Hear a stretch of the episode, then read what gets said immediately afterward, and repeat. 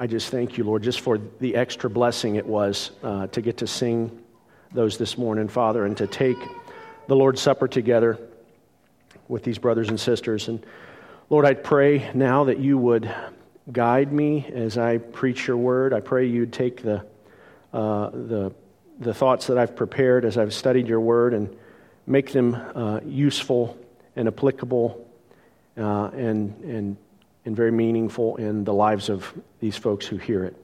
I pray this in Jesus' name. Amen. Well, good morning.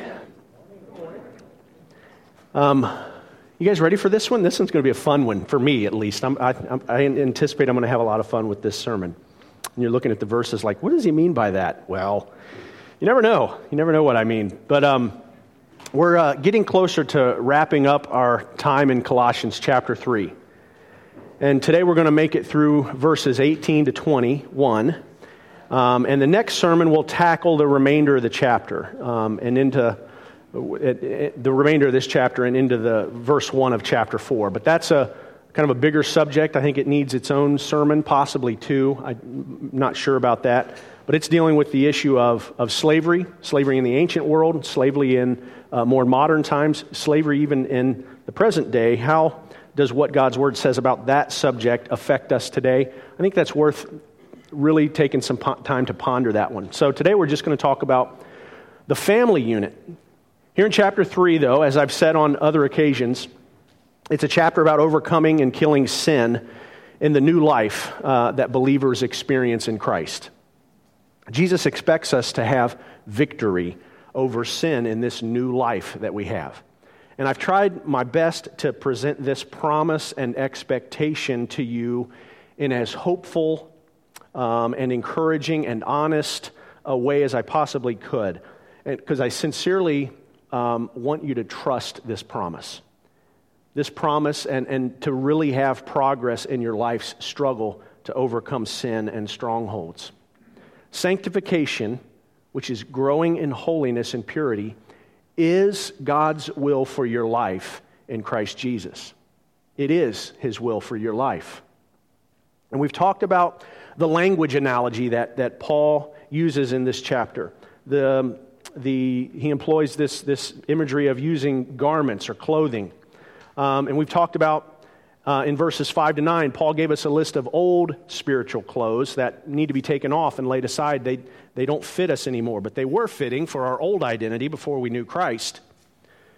In verses 12 to 14, Paul gave us another list of new spiritual clothes that need to be put on because they now match or fit our new identity in Jesus. So, the analogy was to communicate that the interchange that Christ brought about when the Colossians were first saved was to exhibit itself in attitudinal and behavioral changes that others around them could see. Because this transformed, visible life would give testimony to the reality of the inner, invisible change that Jesus had brought about in them. The way Christians speak should be different. The way they act should be different. They should no longer be self serving and cruel, but they should live with compassion, with kindness, with gentleness, patience, and with a loving willingness to forgive those who sin against them. But prominently in Paul's encouragement to the Colossians was the transformed way in which those in Christ ought to think. I've said this over and over again throughout this entire series in chapter 3. The front line of the battle against sin is the mind. The Christian is uh, supposed to think differently, to have a different and transformed mind, one, is, one that is set on the things above, where Christ is, our loving Savior and Lord. Last time we were together, we discussed how that transformed mind is most impacted and fed. The transformed mind of the Christian lets the word of Christ richly dwell within it. Verse 16. Heavenly values dominating the mind produce godliness. Sin will be conquered, and humility, a sacrificial spirit, and assurance will be the result, so says John MacArthur, which I think is very well said.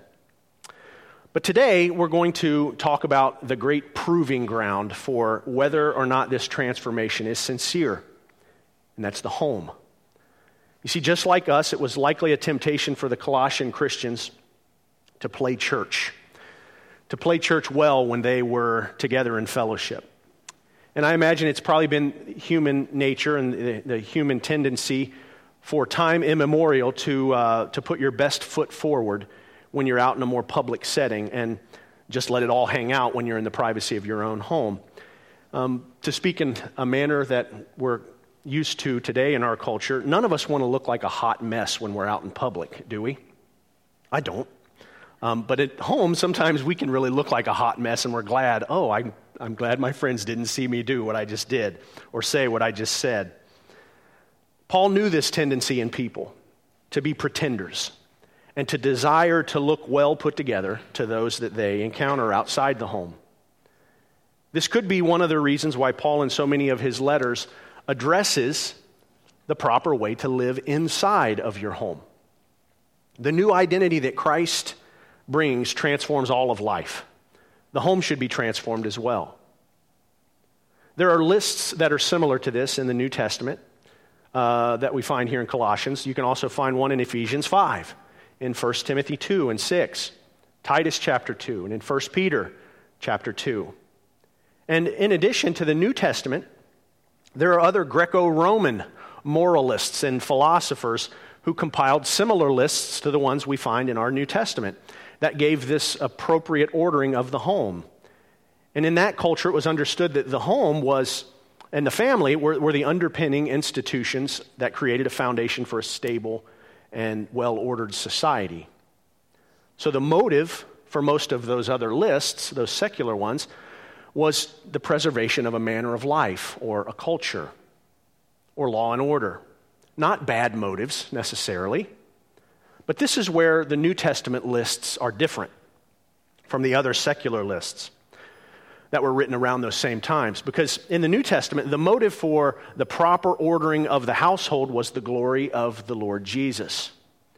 What secular moralists and, and, and philosophers recognized as the ideal ordering of the home that society rested upon would be actually realized to a much greater degree in the homes of those who've been transformed by Jesus.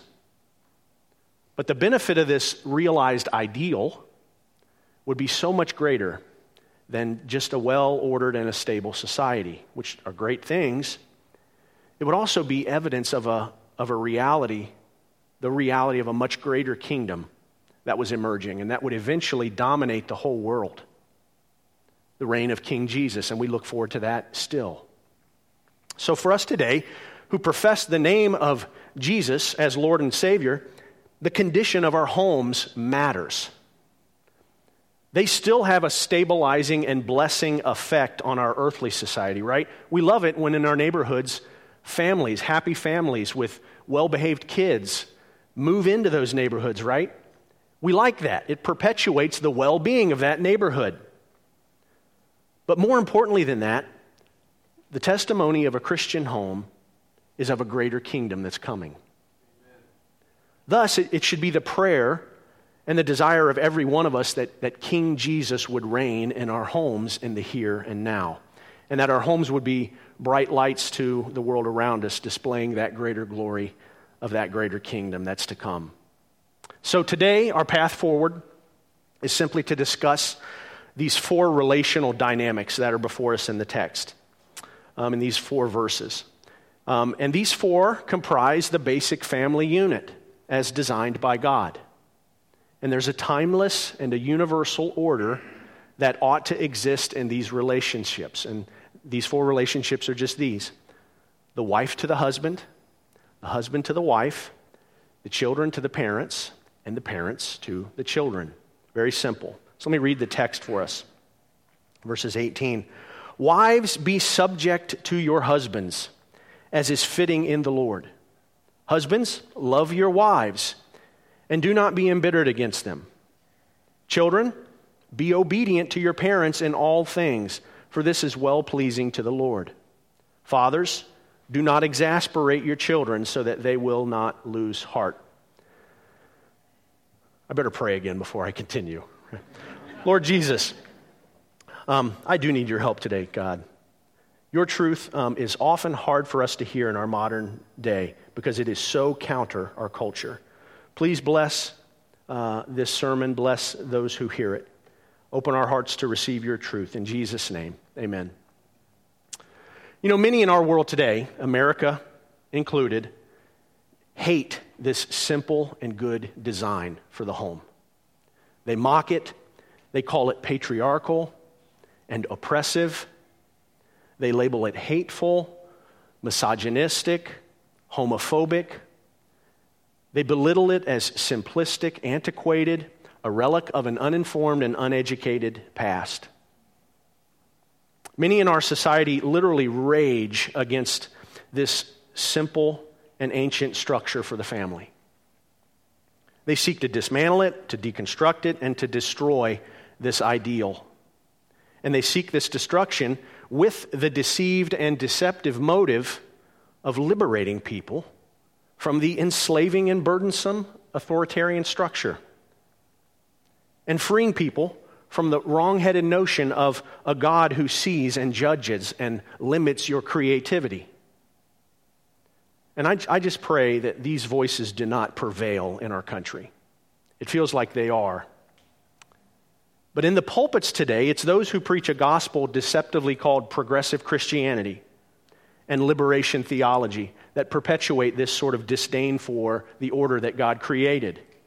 In politics, it's those who preach leftist utopian ideals of communal, globalist, in other words, state ownership of property and collectivist distributionist economic policy. That's a lot of big words in that sentence. So, in a word, it's socialism. In places where socialism has taken root and prevailed, the liberation that citizens of those lands experienced was akin to the liberation that one feels when they are liberated from their mansion and given a one bedroom trailer to live in. They're liberated from a buffet of delicacies and delicious food to choose from, and they're given a meager bowl of rice and a long line to wait in to grab a loaf of bread. Liberated from a closet full of fine clothes and replaced with a single raggedy garment. Liberated from a good job with dignity for the depressing state of unemployment and subsidized sustenance. This is what socialism brings. Freedom and liberty they proclaim all along, but it's no liberation at all that they deliver. It's poverty, it's despair, it's death. And I pray that God would deliver us from this in our country. Those who have designs like this for our country. Lord, let them not prevail. But let's talk about this first relational dynamic that Paul presents in the text. Wives, be subject to your husbands, okay? How does this have to do anything with socialism? Verse 18. We'll get there, don't worry about it.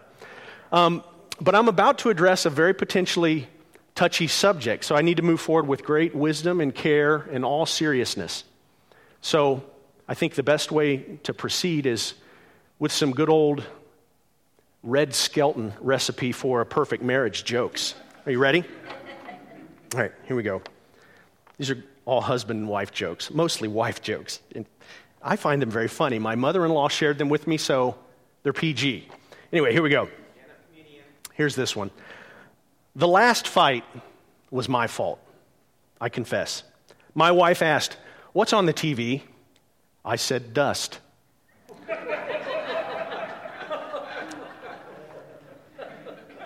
two, times, two times a week, my wife and I go to a nice restaurant have a little beverage, good food, and companionship. She goes on Tuesdays, and I go on Fridays. I take my wife everywhere, but she keeps finding her way back. I, that, that, I was just dying laughing when I was reading these the other day. Manny didn't find him as funny as me for some reason. Um, I asked my wife where she wanted to go for our anniversary. Somewhere I haven't been in a long time, she said. So I suggested the kitchen. I, I love that one. Uh, th- to be fair, that's not at all true of my wife. She's in the kitchen probably way more than she should be. Anyway, so here's another one. My wife and I always hold hands because if I let go, she shops. My wife has an electric blender, an electric toaster, an electric bread maker. She said the other day, There are too many gadgets and there's no place to sit down. So I bought her an electric chair.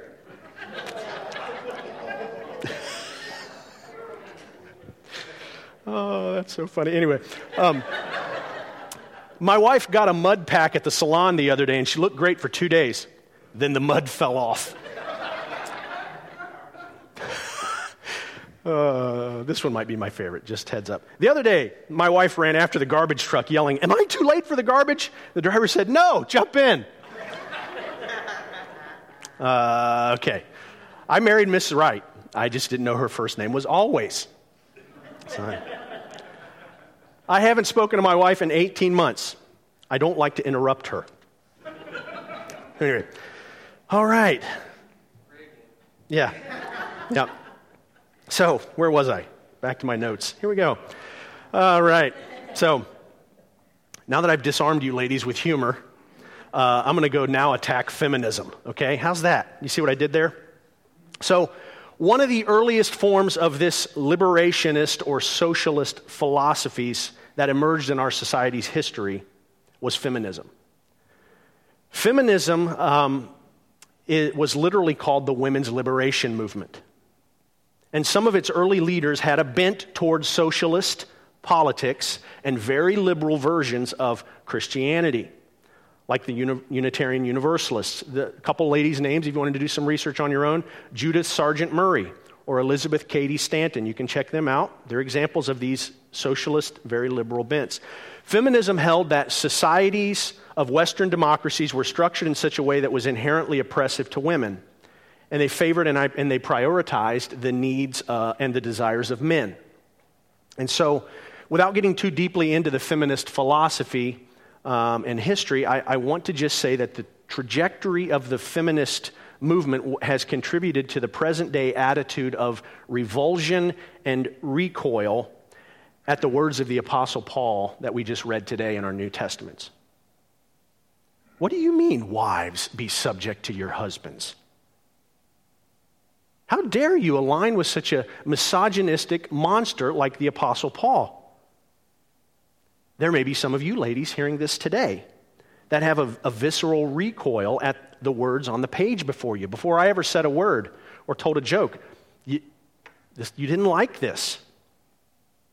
You didn't like this. Some say that, that Paul actually did liberate women and, and gave them equal standing because in Galatians 3.28, Paul says, There's no male and no female, for all are one in Christ Jesus. Thus, they say, this letter to the Colossians and other letters that he wrote that are like it, um, that, that are ascribed to Paul, that say similar things, were not really written by Paul, but by someone else who pretended to be him, and thus they shouldn't be in our Bibles. People actually say that. These are real arguments that people have made, and they still make. Others will go so far as to say, well, Paul did write these things, so Paul was wrong. Jesus was right. Right? And so they, put the, they, they pit Jesus and Paul against one another and claim that there's a contradiction between what Paul taught and what Jesus taught, when really there's not at all. So, um, still others, though, they, they dismiss Paul's words here as only applying in the past because he was writing in a culture which was very different and less enlightened than our own. He had to write like this, you see, because, because he was um, it would have been too disruptive to the, the society that he ministered in and that he lived in if he espoused what the truly Christian principles would be. Now, in our present day culture, we, we don't need to interpret Paul's instruction here as a, a universal and timeless order. We don't have to do that, right? And I guess I want to tell you guys something, just full disclosure. I agree with them. It's cultural. We don't have to interpret these as universal and timeless. And, and to be consistent, the rest of these verses are also not universal and timeless. So, husbands, you no longer have to love your wives. It's a joke, right? Kids, you no longer have to obey your parents. You're liberated, guys. You're liberated, right? Dads, pick on your kids and aggravate them to your heart's content. You're free now, right? Of course, I'm kidding. But I, I did that to make the point that it's inconsistent to desire to throw out the instruction to the women and leave the ones to the men and the children intact. Do you understand that? Well, let's get back to the text and the context. Paul is writing about putting off the old sinful clothes and putting on the new garments of righteousness. Consider these instructions to family members in this light. The sinful tendency of the old selves that wives will war against is the tendency to usurp the headship of their husbands and to resist the good order that God created. According to a commentator, Richard Melick, in the New American Commentary series, he said this Paul explained that the order for the husband and the wife was distinctly beyond cultural aspects like this when he argued similarly in 1 Corinthians 11, 2 through 16, because there in that passage, he accepted the order of creation as one evidence of the timelessness of the pattern. Further, in that passage, Paul explained that the pattern for the home is the Trinity itself, which we just sang about today.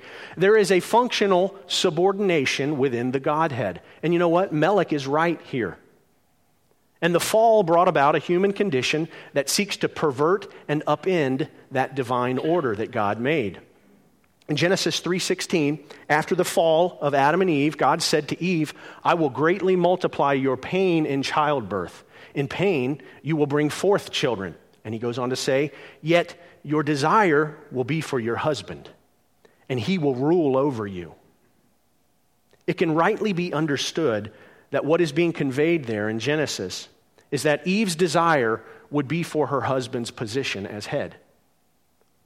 In other words, she would experience dissatisfaction with her husband's role as ruler. This is why Paul in the next phrase here in Colossians 3:18 reminds wives that the motive for their willingly submitting to their husbands is because, in doing so, it is fitting in the Lord. It's not just fitting culturally in the Greco Roman world, it's fitting in the Lord. This is God's timeless and universal design for the home. But because we know Christ, ladies, because you know Christ, the aspiration of your new selves in Him should be to assume the role in life that fits your new identities. For wives to be subjects, subject to their husbands is fitting and proper in Jesus. Now, what Paul communicates with this by using this instruction in the Greek is a little bit clearer than it is in the English regarding a very important point. What Paul is communicating here is not that the wife's submission to her husband should be a forced one but rather a willing one, done out of obedience to and for the glory of Jesus. Hence, the degree to which the wife ought to be submissive to her husband does not extend to the point of submitting to the husband if doing so would be violating the word of God. Her higher allegiance is to Jesus and his command. And if the command of Jesus and her husband's command is in conflict, then she must choose Christ. Another important point here is that Paul's intended audience in this epistle is the Christian family. Hence, another assumption of Paul in giving this instruction, directing wives to be submissive, is that they would most likely be married to husbands who took their instruction from Paul seriously too, to love their wives, just as seriously as the wife should take their instruction to be subject. Which brings us to our next relationship dynamic here. Paul moves on in verse 19. And the next party in the marital relationship, the husbands to the wife.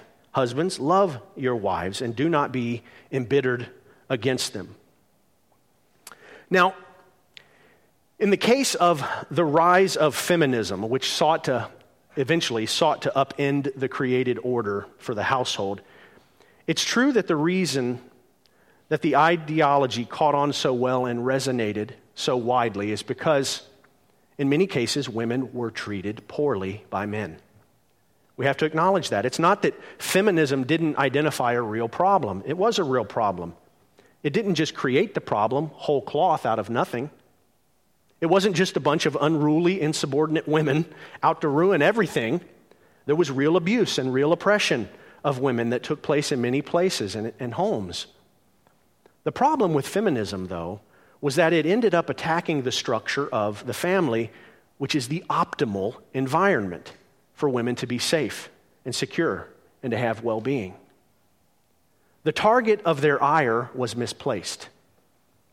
The structure of the family wasn't the problem. The sin of the heart within their husbands was the root of the oppression and the mistreatment. And the sin in, in their own hearts that sought to usurp the husband's authority, in many ways, exacerbated the dilemma.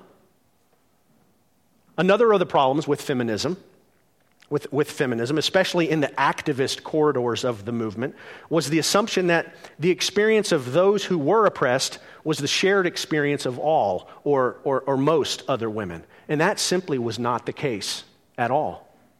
There were many, many women who totally rejected the aims of the feminist movement because their experience in their homes was actually one of blessing and contentment. I think of my own grandmother. She was born in the early 1920s, and so she lived right in the midst of the emergence of the first wave of feminism. Well, the tail end of the first wave of feminism. She lived a very happy life with her husband. They were Christians. He loved her dearly.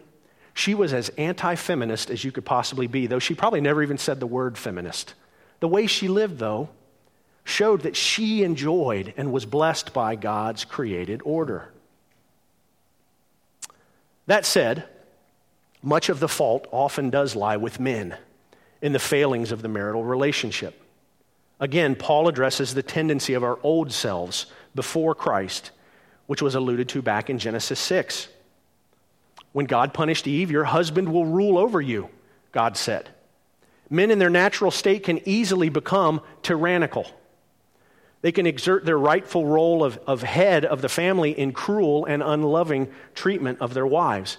Sadly, it happens all too often. Sadly, most sadly, and most tragically, it happens in the homes of Christians as well. Men can be overbearing. Men can be unreasonable. They can be childish. They can be temperamental, given to outbursts of anger, abusive in the most extreme situations. I had a friend of mine in college who was an accountability partner to me.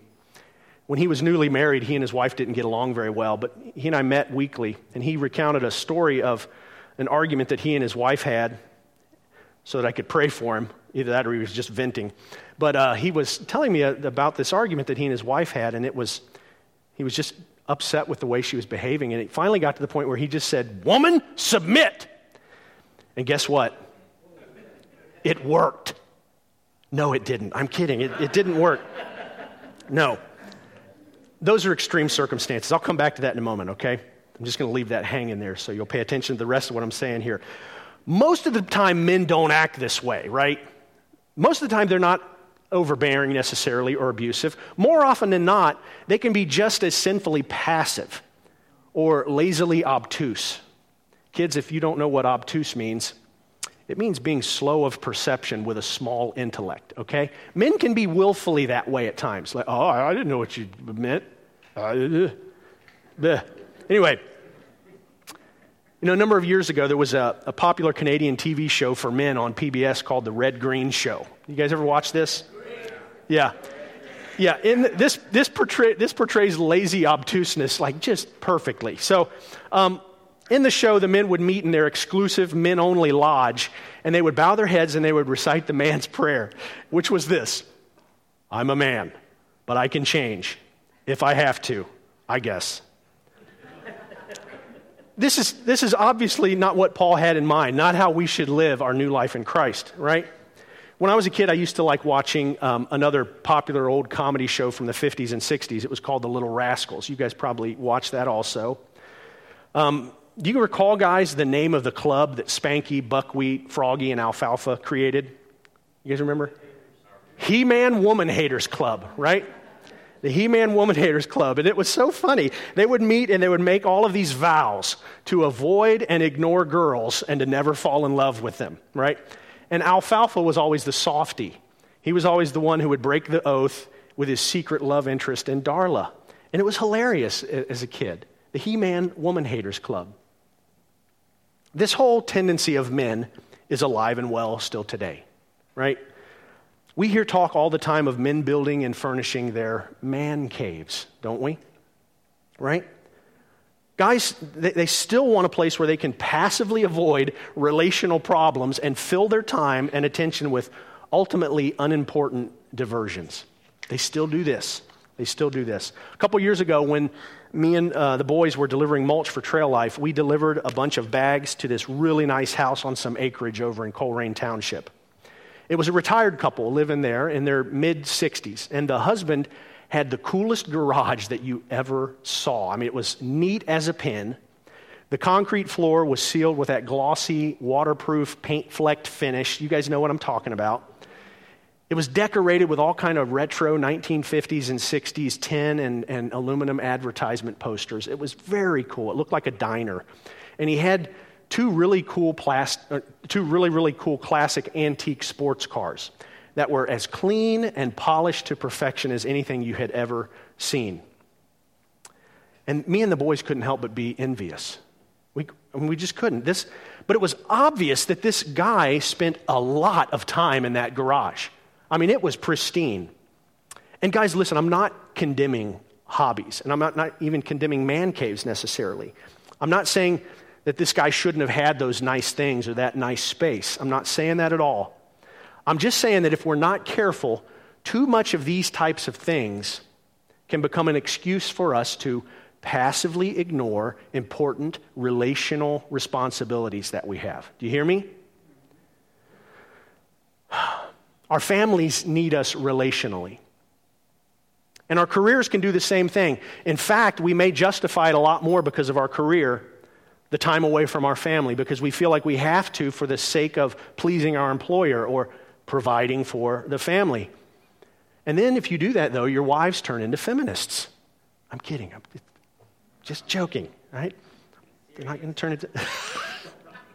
You're too obtuse to notice it, though, but your wife has just turned into a feminist. Anyway, Paul points out another tendency in uh, the old sinful self that men struggle with, and it's this they become embittered toward their wives.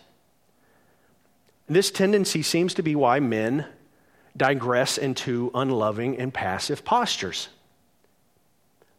Actually, the jokes that I told from Red Skelton, they actually illustrate this tendency in men that I just told you about. I mean, funny as they were, they reflect the heart of a husband that has grown embittered toward his wife, don't they? And I'm not suggesting that Red Skelton was actually felt this way about his wife, but they were so funny because they ring true about men in general, oftentimes. This past week, I told Mandy I was going to do this. Generally, I wake up in the morning and I make myself some goetta and some eggs. And while I'm making the eggs, I make Mandy some eggs because she's asked me to make eggs for her. And um, this morning in particular, not today, but earlier this week, I made some eggs that Mandy didn't like them. She didn't like them at all. And I could tell by her face because she kept making this face like, she ate numerous bites, and I am not exaggerating her facial expression. It was literally, it, probably more animated than I just was. And so, when I saw her making that face, I sensed bitterness rising up in my heart. Guys, you would have thought that I had not just made the eggs for her, but I had laid the eggs for her. um, in my head, I'm thinking, why are you making that bitter face? How ungrateful, how, how rude. Sorry. Paul points us away from these tendencies to be unloving and embittered to our new, uh, in our, to our new selves in Christ, right? We got to resist these tendencies. Mandy was really late in apologizing to me, so I, that's why I told her her punishment is I'm going to use that as a sermon illustration. No, I'm, I'm kidding. I'm not punishing her.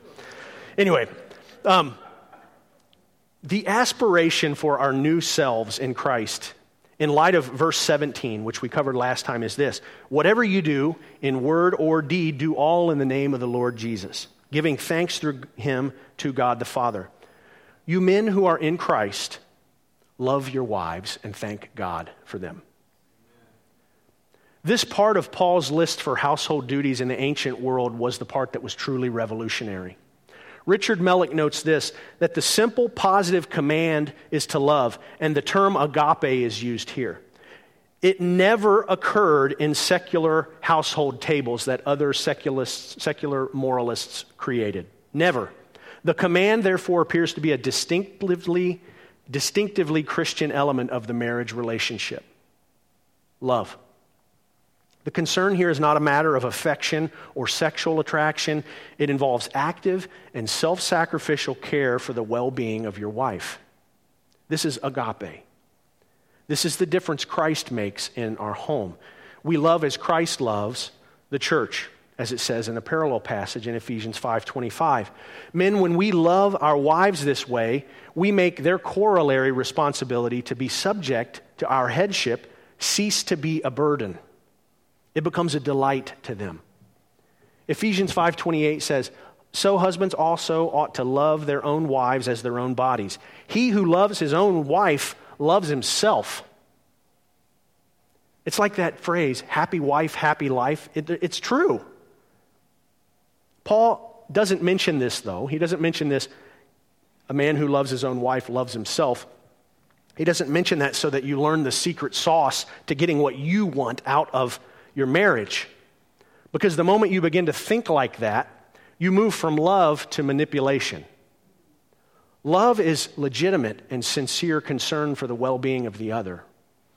If your love extends only to the other to the degree that they meet your needs, then you don't really love the other. The positive result Paul alludes to in that verse only comes as a byproduct. You'll never catch the thing that you selfishly aim for in this life. God made it so that happiness in this life does not come through self centered pursuits. Personal happiness, personal contentment comes to us when we live to please another, namely Jesus. And it pleases Jesus when we love our wives the way that he loved the church. And how did he exhibit that love for the church? The same way that we should exhibit loving leadership by serving unselfishly and sacrificially the ones that we love, our wives. Well, after my, my friend shared that story with me about their argument, which ended with him saying, Woman, submit. I told the youth group that story, by the way, and they, some of the girls sometimes say this to me as a joke. Woman, submit. I, I think it's funny. Um, I didn't feel at ease, though, when he shared that with me, but I didn't know exactly how to respond that day. But I thought about it over the course of the next week, and when we got together again, I shared with him that I believe that his approach to be wrongheaded uh, toward his wife. Because a man who loves his wife never demands their submission. A man who is in Christ should first of all recognize in humility that they deserve no good things in this life. Nothing. If you're in Christ, you know what a sinner you are, and you know that you don't deserve any of the good that you have in this life. How can a man who deserves nothing demand anything? All the good that they have in this life ought to be recognized as a gift and only received with gratitude. This extends to our wives, brothers. We don't deserve them at all, much less their submission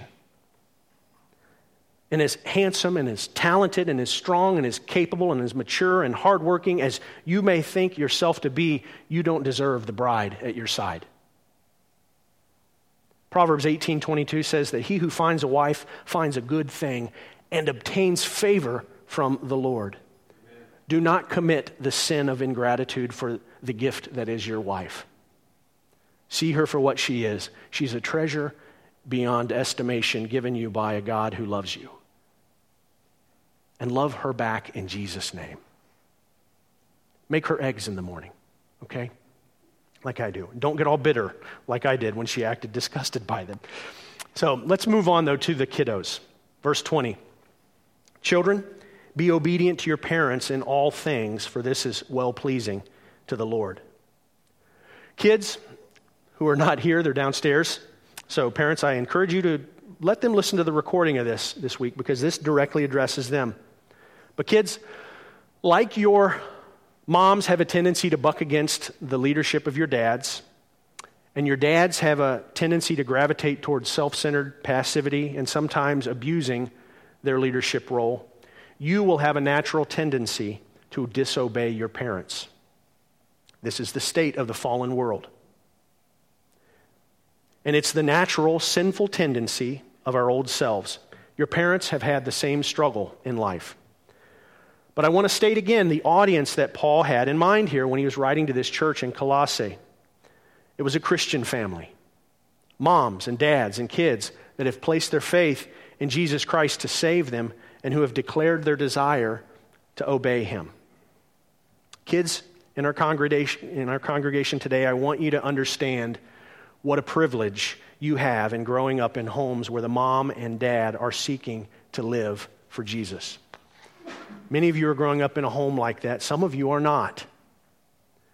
But if your parents love Jesus and want to live for Him, you are blessed and privileged.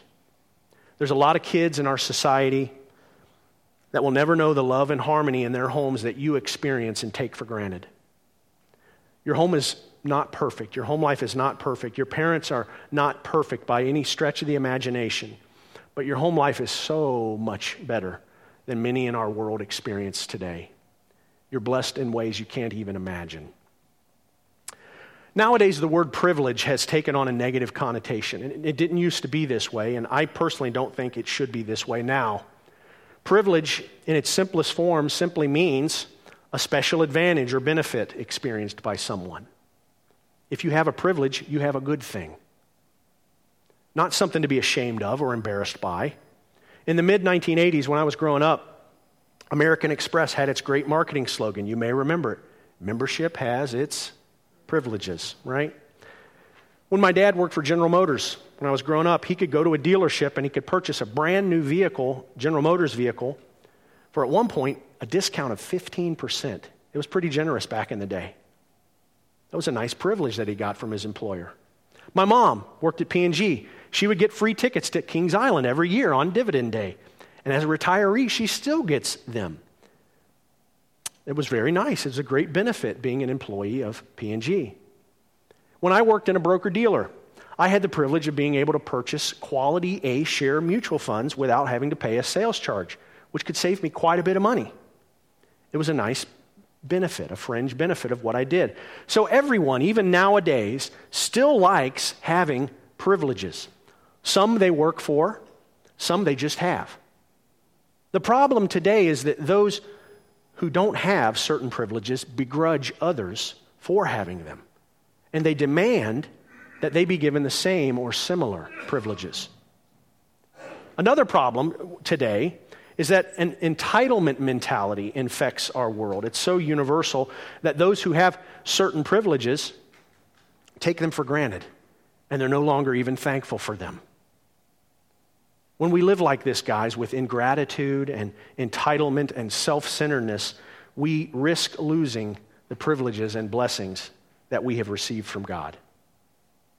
So, kiddos, back to the kiddos. I don't want you to miss what a blessing you have in growing up in a home where your mom and dad love Jesus and love each other, and they love you. You need to be thankful for the gift of your family. You're not entitled to it, it's a blessing from God not something you earned or deserved. It's good that you have it, but don't take it for granted. Thank God every day for your parents and your family. When you bow your head at night to say your prayers, thank God for your mom and all the care that she has taken over you that day. Thank God that your dad smiles and laughs with you and he spends time with you. Many kids don't have this, it's a gift from God. The greatest expression of your love for your parents as children and thankfulness to God is to obey your parents in all things. Jesus told his disciples, we just talked about it in Sunday school this morning, if you love me, you will keep my commandments. When we disobey our parents, we don't communicate that we love them. We also don't communicate to Jesus that we love him. The greatest expression of your love and thankfulness to God for your parents is to obey them. Young ones who have put your trust in Jesus, the aspiration of your new selves in Christ should be to obey your parents. This makes Jesus very happy, and your parents too. And when you honor and please your parents, the result, most often, is your own personal well being as well. Deuteronomy 5:16 says to children, "Honor your father and your mother as the, as the Lord your God has commanded you, that your days may be prolonged and that it may go well with you on the land which the Lord your God gives you. Your lifelong well being is tied to your relationship to your parents. Show them honor and obedience from a desire to please Jesus. And you may find your life is blessed beyond measure. So let's move on to the, the final family dynamic the parents to the children. Verse 21 Fathers, do not exasperate your children so that they will not lose heart. Now, the word for fathers here can be translated as parents, similarly to uh, the way that it's translated in Hebrews 11 23, where it refers to Moses' parents, plural. So it's obviously talking about his mom and his dad. Many of the commentators that I consulted indicated that would be preferable to and, and, more accurate if the word was rendered parents in the English. But you'll, you'll be hard pressed to find, um, there's a number of English translations that don't translate it as parents. But it's certainly true that, that both parents can have an exasperating or a provoking effect on their children. But according to uh, Bauer and Danker's Greek lexicon, which is kind of the premier lexicon, which I have access to because Pastor John's Logos account. It's very cool. The word for exasperate in the Greek um, can actually have this meaning, which is to cause someone to react in a way that suggests acceptance of a challenge. Right? Let me say that again. To cause someone to react in a way that suggests acceptance of a challenge. And if this is the meaning that, that, that Paul is trying to give, convey, then I actually favor the understanding that Paul is talking specifically more to fathers rather than to both parents here. Because men tend to do this type of exasperating more so than women do, I believe, at least with their sons. We think that if we can get our boys to assert themselves and exert their strengths, that they will grow and, they, and they'll get stronger themselves. And, and getting the boys somewhat angry can produce this effect, right? Causing them to accept our challenge, so to speak. Some coaches, not very good ones, they train their players by ticking them off and making them mad so that the players feel that they have to prove themselves. So they taunt them, or they get in their face, or they talk smack to them so that they'll lash out to display their strength. And then oftentimes they'll cower in submission at the futility of raging against a stronger individual. This is very similar to a way that a drill sergeant trains a new soldier or a recruit in the army. It may be effective to a degree in training an athlete or, or a soldier, but it's not optimal in training a child to become a godly man or woman. This mode of parenting is worldly. And it's the tendency of our old selves to parent this way. Before Jesus, we would raise our kids in this way. Dads, just like your great temptation, great temptation will be to exercise your husband, uh, husbandly authority in either a abusive or a passive way, it would also be this way with your kids. You risk being, being an overbearing authoritarian that's too hard on your kids, or you risk being a distracted, disinterested, and passive parent that doesn't give them the discipline or the encouragement and love that your children need. And there's so many ways that we can risk exasperating our kids. MacArthur gives a quick list of 10 that I thought was very good overprotection, favoritism, depreciating their worth, setting unrealistic goals, failing to show affection, not providing for their needs, lack of standards, criticism, neglect, excessive discipline. And that list could go on and on and on. Parents, I want you to hear this though. Just because your kid gets angry at you doesn't necessarily mean that you're guilty of exasperating them. You hear me?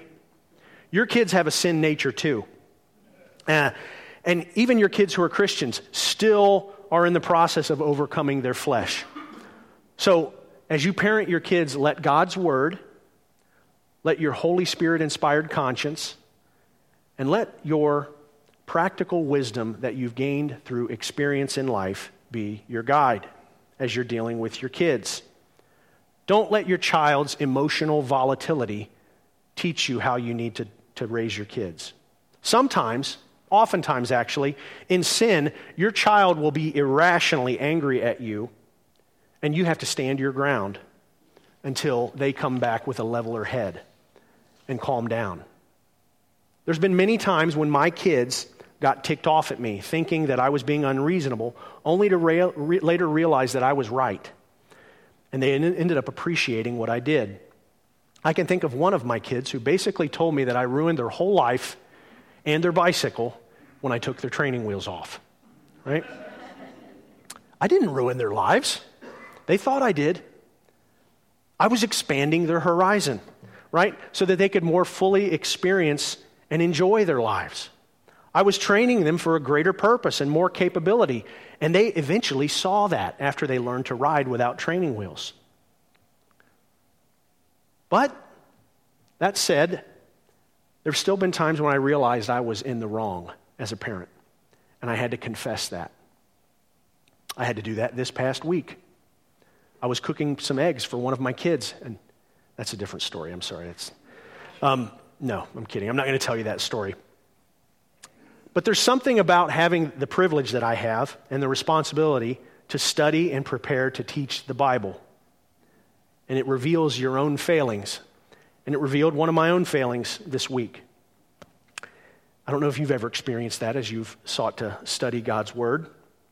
But during this week, I realized I needed to apologize to one of my kids and ask them to forgive me for deliberately doing something that I knew made them unnecessarily angry at me. Because I treated their anger toward me as a joke, and it was wrong. It was wrong. Incidentally, this is one of the characteristics of my dad that he had when I was growing up that still endears him to me to this day he was willing to apologize. When it was appropriate, not all the time, he wasn't one of these guys that just says, I'm sorry, I'm sorry, I'm sorry all the time. When it was appropriate, he would come and he would apologize if he felt he had done something wrong so that he could make it right, so that there remained no rift in the relationship. And that's exactly what anger produces a rift in the relationship. Parents, the aspiration of our new selves in Christ is not to anger our children. We aspire to relate to them in love, exhibiting all of the qualities in the home that we exhibit in the church and elsewhere. We put on a heart of compassion, kindness, humility, gentleness, and patience with our kids, like it says in verse 12. We do this in the home for the same reason we do it elsewhere because God chose us, God set us apart, God loved us. That's also in verse 12. So we moms and dads and kids, we bear with one another. We forgive one another because the perfect bond of love brings unity to our home. Verse 14. I believe that I've said enough. So hopefully this sermon has been challenging to you and hopefully it proves to be useful in your life and in your growth. Let me pray for us. Lord Jesus, thank you, Father, for the gift of your Son. And thank you for the transformative work of your word and your spirit in us that um, makes us consistent in our homes. And I pray, Lord, that that would be the case. Father, I pray that you would give us homes that exhibit this ideal that's laid out for us in these four verses that we looked at today. And I prayed you'd be glorified in the way that we live our lives and our families. In Jesus' name I pray. Amen. Stand, if you would, for the benediction.